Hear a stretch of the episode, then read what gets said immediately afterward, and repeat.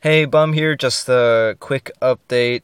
This isn't uh, a regular episode. This is actually the first one of these things that we've done, and uh, the reason for that is we're all busy. Surprisingly enough, during quarantine, uh, we all got lives.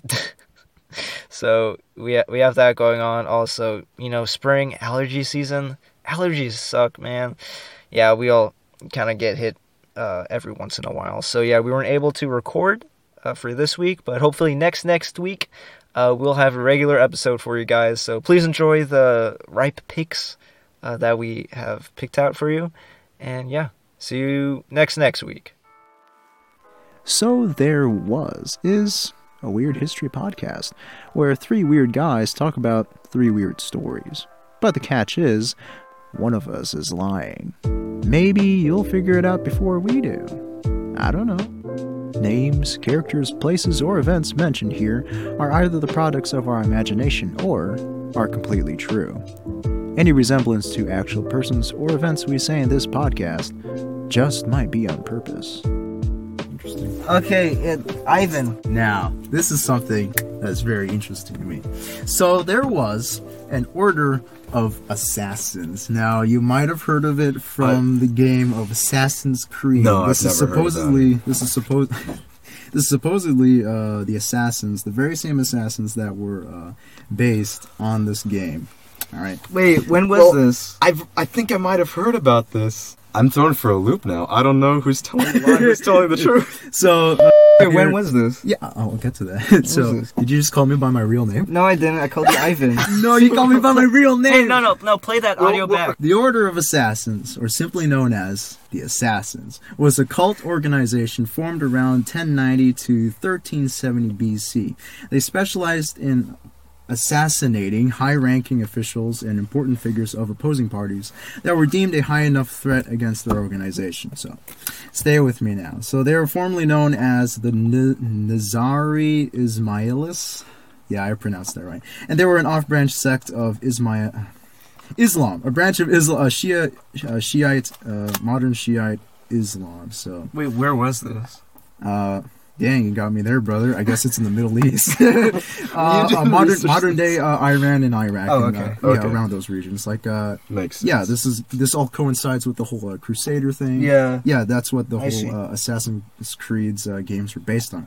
And here I have like a picture, a very nice looking picture that the audience can't see, but you guys can see. It's very archaic. Ah, yeah, yeah. It's Go ju- it, it, it portrays a person like stabbing, uh, stabbing someone in like a uh, stretcher. That's like four guys are holding a just outright in public stabbing guy with a knife. You can Very poor see it. assassin. Not very cash Yeah. money of them. One of us is lying. Okay, so my story is about this incident involving a French emperor and a whole bunch of rabbits. Okay. Okay. Consider me intrigued.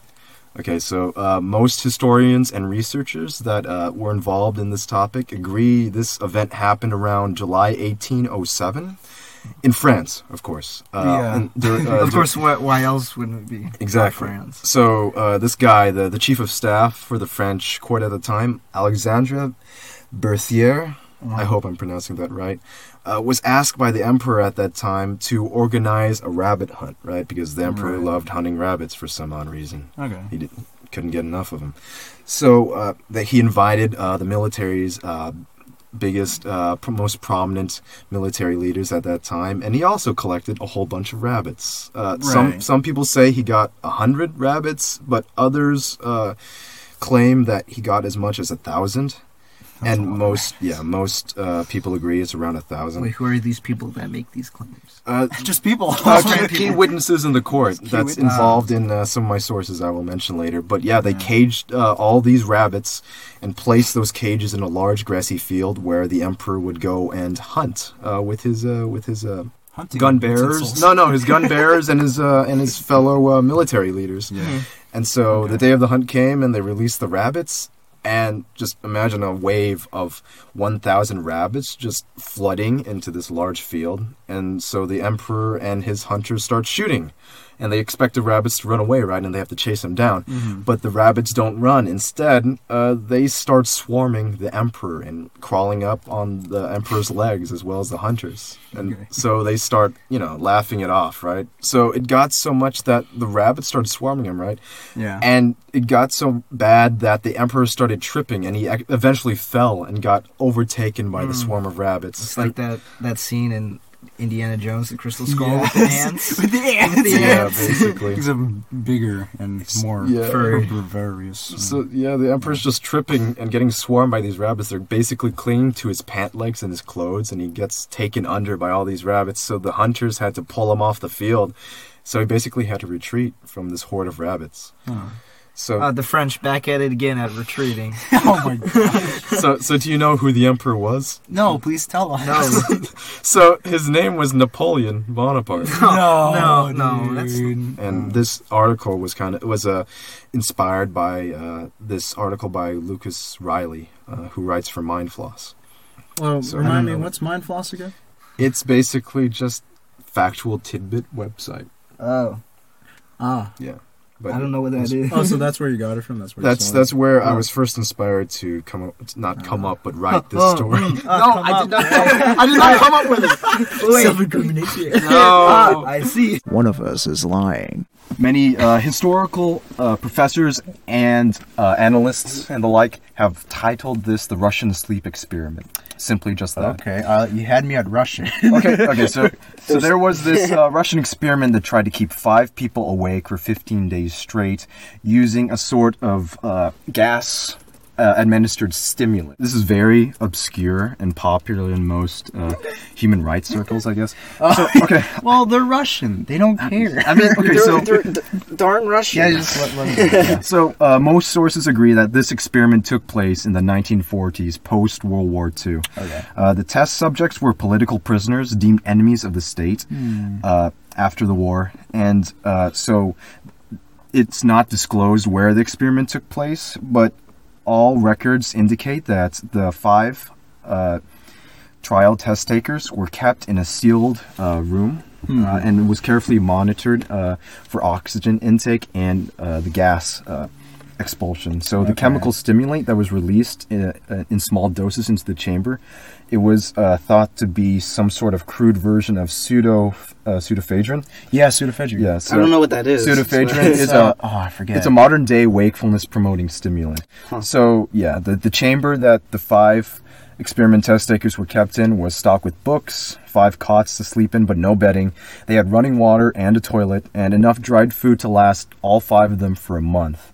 And the chamber was rigged with microphones so that they could commu- and speakers so that the uh, the scientists outside could could Uh-huh. communicate with people This is like a horror game right here. no, it's not. This actually sounds pretty comfy, but Like, despite uh, having no beddings. Wait, uh, to help like you, where you know. in Russia was this? It, that He is didn't- he not didn't say. disclosed. He wasn't Oh. disclosed. It's But- still classified. it's it hasn't. But we released. all know it's the. Uh, it was somewhere in Serbia. Uh, probably, but so they also had a thick, uh, like five inch uh, glass viewing portholes, so that they Five could inch? Yeah, like five inch in five inches thick. So I guess they couldn't break out with like you know if they broke the bedpost. Right. And just go, you know, Right, Crash so- through glass. Yeah, the uh, everything seemed fine uh, for the first five days of the experiment, but over the first five days, they uh, it seems that they were recounting uh, traumatic stories about their past. Okay. and the the stimulants seemed to have negative effects on them. By the sixth day, they started s- displaying severe uh, effects of paranoia, like irrational distrust of their fellow test subjects regarding the food supply, oh. uh, almost like reliving trauma from their past experiences in military com- uh, combat. Unprovoked violence, and they started whispering into the microphones by day seven. Whoa. and one of the patients started speaking in multiple voices. oh. The test subjects used the Weird. pages from the books to cover the viewing porthole. Oh No, no! Wait, oh, how no. did they stick it on it? Did they stick they it? they they like spat like on use it? like like paste from uh, their canned goods because they started not trusting the canned goods because they thought they were being and like poisoned no slowly s- no sleep. Yeah. and no sleep. So, So wow. and uh, so the pa- they could hear through the microphones. The scientists heard the patients fighting amongst themselves, and once they were able to like uh, break through uh, in, into the room because the patients had had uh, it barricaded using the beds. But found, they found out that the patients had resorted to cannibalism because they did not trust the food supply. Oh, And so they had to be se- heavily sedated and taken out of the room. So, so how many people were there? there was Beginning? five total, Okay. and only three made it out. Okay. I'm not gonna sleep tonight. yeah. Oh. One of us is lying. So I have my oh well, my story is called the Tuskegee Studies The Subject. Tusky? The, Tuskegee, Tuskegee, Alabama. Oh, it's not Tunguski. So there was this freaky, no, not accident. This freaky event that happened way back in uh, 1963. It was called the Tuskegee Incident. It involved doctors trying a more humane way of serving out the death penalty in the state of Alabama. So Peter uh, Peter Buxton. He was very dedicated to this project, and he wanted to make sure that uh, people who were sent to uh, death row, uh, instead of using like uh, lethal injections or like uh, hanging them or putting them them putting the criminals inside the uh, the electric chair, he wanted to find out a better way of killing. Uh, he experimented on uh, cows and pigs, starting off with animals, and then uh, he had found that uh, through rigorous uh, trials and testing that uh, he could sever all the neurological connections of the five senses, thus giving the uh, the patient or the subject a uh, a more smoother way to go, so to speak. Wait, how did that? How does that work? You cut off all the five senses, you know, like taste, smell, taste, smell, Sight. touch, sight, There's breathing. One of us is lying. So, there was a proposal to make an expedition to the center of the Earth. Wait, Uh, this occurred near the end of John Quincy Adams' presidency. So, uh, Sims, or Symes, Sims Jr., uh, he was like heavily influenced by his father about hollow Earth theory. Oh yeah, yeah. so I yeah, have he believed like the Earth had like multiple spheres. So Within like spheres. yeah, so then like layers of Earth, Interesting. and he was an army officer. So that's great. yeah. so he sense. wanted to he wanted to go to try a journey to the center of the Earth, and so he approached Congress. They didn't agree, obviously. Oh. Why not? Aw. Uh, but John Quincy Adams, he actually approved of the expedition because if, if you didn't know, John Quincy Adams, he also believed that the Earth was hollow. So when he heard of uh, Sims Jr.'s expedition, he was like, "Yeah, I approve of it." So, uh, Okay. so he approved of the story, not a story. He approved of the expedition. Okay. uh, it didn't get past Congress though, Right, you said Yeah. that twice. and uh, Oh, you. But the plan was that Sims Jr. would lead an expedition of 100 men to the Arctic wow. Okay. because he believed that there were openings at the Arctic and the Antarctic. The So he was gonna- impeccable. So he was going to lead a 100 guys to the Arctic and dig a hole. and it's, it's funny because, like, All died. yeah, they would have all died. So, Oh, yeah. thank goodness they And then uh, Andrew Jackson, he was next, right? So when he became president, he immediately he shut down the expedition. He was Ah, like, he was yes. like, no, this is not worth it. One of us is lying. So there was no plumbing. Okay, and that is my title for the story. Dang, sounds like a So- really poopy time. Okay, so you all heard of the Palace of Versailles, right? Versailles. Oh, yeah. Versailles. Versailles, It's yeah. Versailles. Versailles. Versailles. Versailles. It's Versailles. Really? So the Palace of Versailles, right? It's in France. But did you know that even though it had over 700 rooms, 2,000 windows, and 67 staircases, they didn't build it with enough bathrooms. There were little Okay. to none bathrooms built in. Okay. Hmm. Right? That And- doesn't sound very smart at all. Yeah, I know. Oh wow. So when they had giant parties and giant gatherings, people would actually just poop and pee in the corners of the palace. Okay. It, it's like building a ship and not putting enough lifeboats on it. Right. It's like yeah. So they would peep guests would literally poop in the corners. You just said that twice, and that's not making it sound any better. the reason why they didn't have any bathrooms built in was that you pretty much you had to bring your own bathroom with you mm-hmm. if you wanted to go. So then you had to bring your own chamber pot Yeah. yourself. Have to do it in the corners, you know. What? That's Oh Yeah. and they would have special cleaning crews to clean out the entire palace, Oh, like weekly. Nice. Were they But- paid a lot? Janitors. I don't know, but I would hope they do it daily because that's yeah, messed but up. they would have to clean you. They would have to clean out over 700 rooms. Yeah, and the smell. Imagine every single train station bathroom in the U.S. combined. Imagine all of those and then combined. multiply the stink Yeah. times ten. Yeah. One of us is lying. So there was this time when a bunch of thieves landed a helicopter on top of a cash depot and stole a lot of money. Home Just- Depot or Cash Depot? Cash depot. It's Is where that they like have Home cash. Depot? Yes, except there's a lot of cash in there. Ah, Okay. Okay, so the location, Stockholm, Sweden, at the G4S Cash Depot, and the time of entry, just after 5 a.m. of that day. When Okay. was this? Like the date, the like year. the year. The oh, year. Oh, the, ah, I did not write the date. I don't know. They did not include it in the news reports, In- but interesting. but this happens in the year 2009 in Stockholm, Sweden. So imagine this: a helicopter swoops through low-hanging clouds and lands on top of the cash depot, at, starting at 5 a.m. Three of the thieves smash the top floor skylight windows with sledgehammers and rappel down into the building. And there were 20 people, uh, and 20 people were working in the cash depot at that time. And they sent the SWAT team to the scene, and a helicopter crew was called in to support them.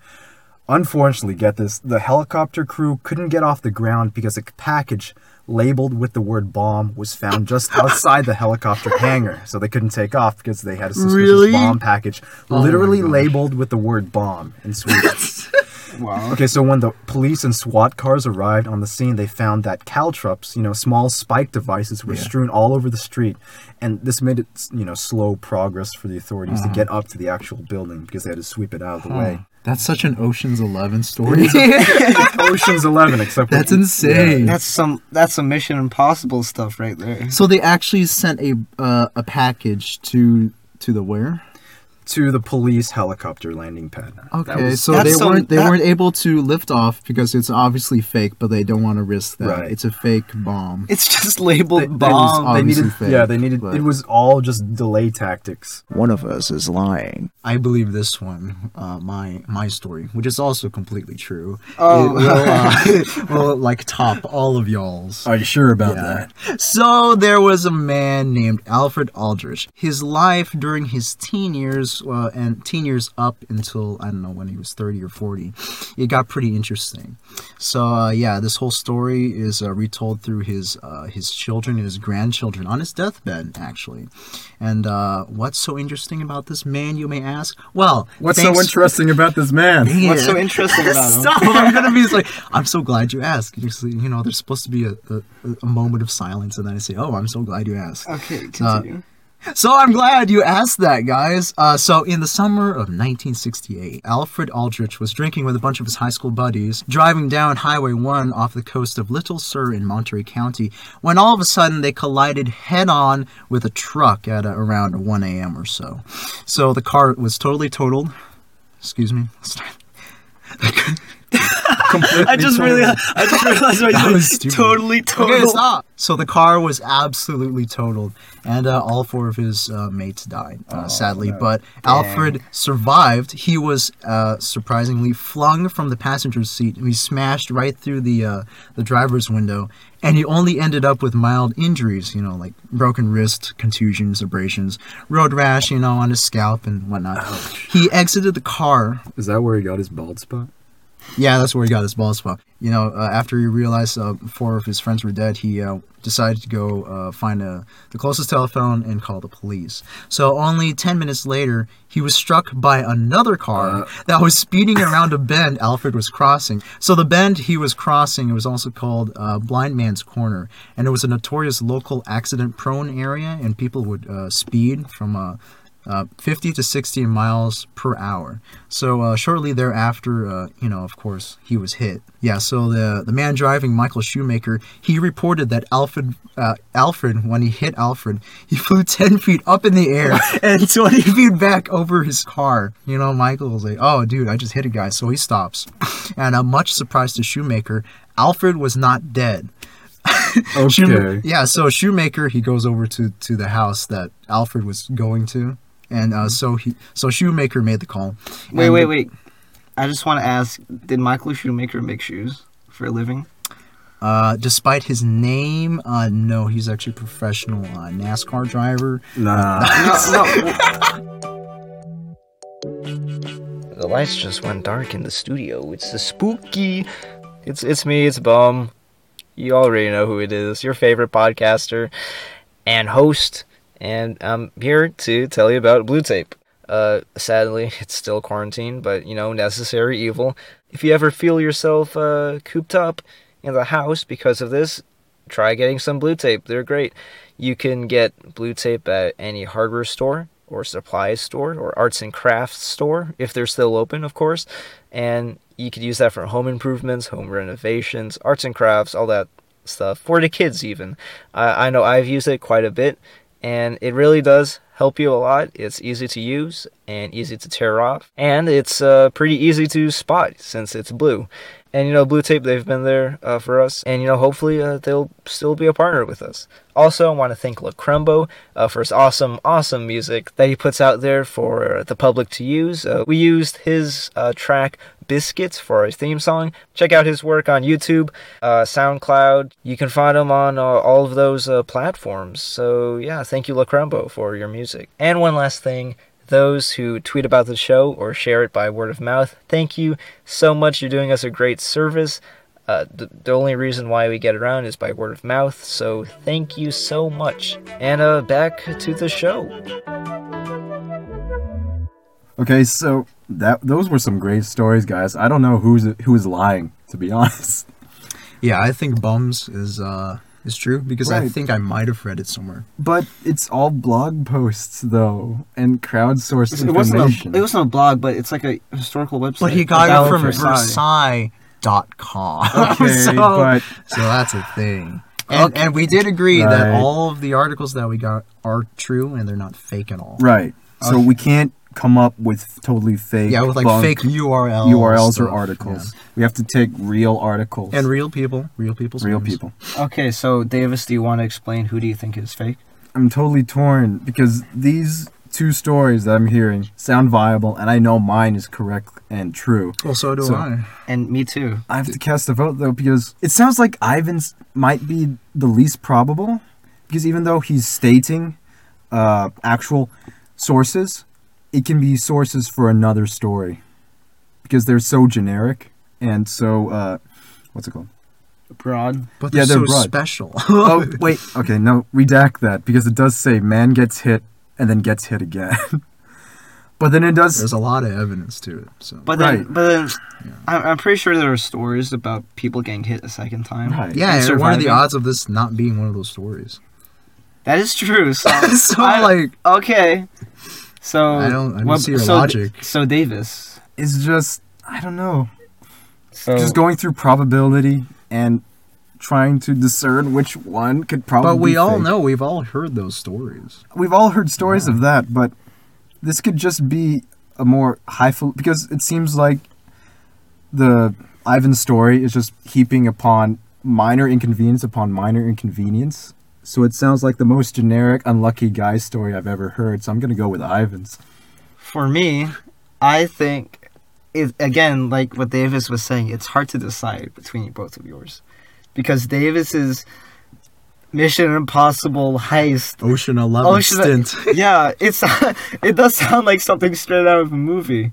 I have doubts for Davis's story just because the way the heist was executed, like near to perfectly, like the correct yeah, none time. of Yeah, the guys were able to Yeah, like the- be captured. yeah, the correct. they were eventually caught Usually, in when like heists are done like that, it doesn't go that perfect. But maybe, maybe one time it happened perfectly. But, But- I don't know. but these guys are pros and there are other like but you said that they just went there with like paintball masks and T-shirts. Yeah, but they had they had I had- Appearance doesn't make the criminal. right. so the thing about this is, many journalists think that they the, this isn't the first time that these guys have pulled it off. There's been other oh. crimes that are similar to this modus operandi that happened before and after this event. It's just so, So- extravagant. yeah, it's a it's a thieves guild, man. It's- Really? It, it's like I don't know that they So- don't so- really go into detail, Huh. but these guys the the police admitted that they were pros, man. That they got absolutely Okay. flummoxed, and they they might have pulled other stunts in the past that looked almost like this. Okay. Uh, yeah, for Ivan's story though, Because it does sound like Actually- a, it does sound like a clickbait article, to be honest. yeah, it kind of. I mean, I did I did find it that way, didn't I? Oh no! But yeah, my my vote is for Ivan's. Who do you cast your vote for?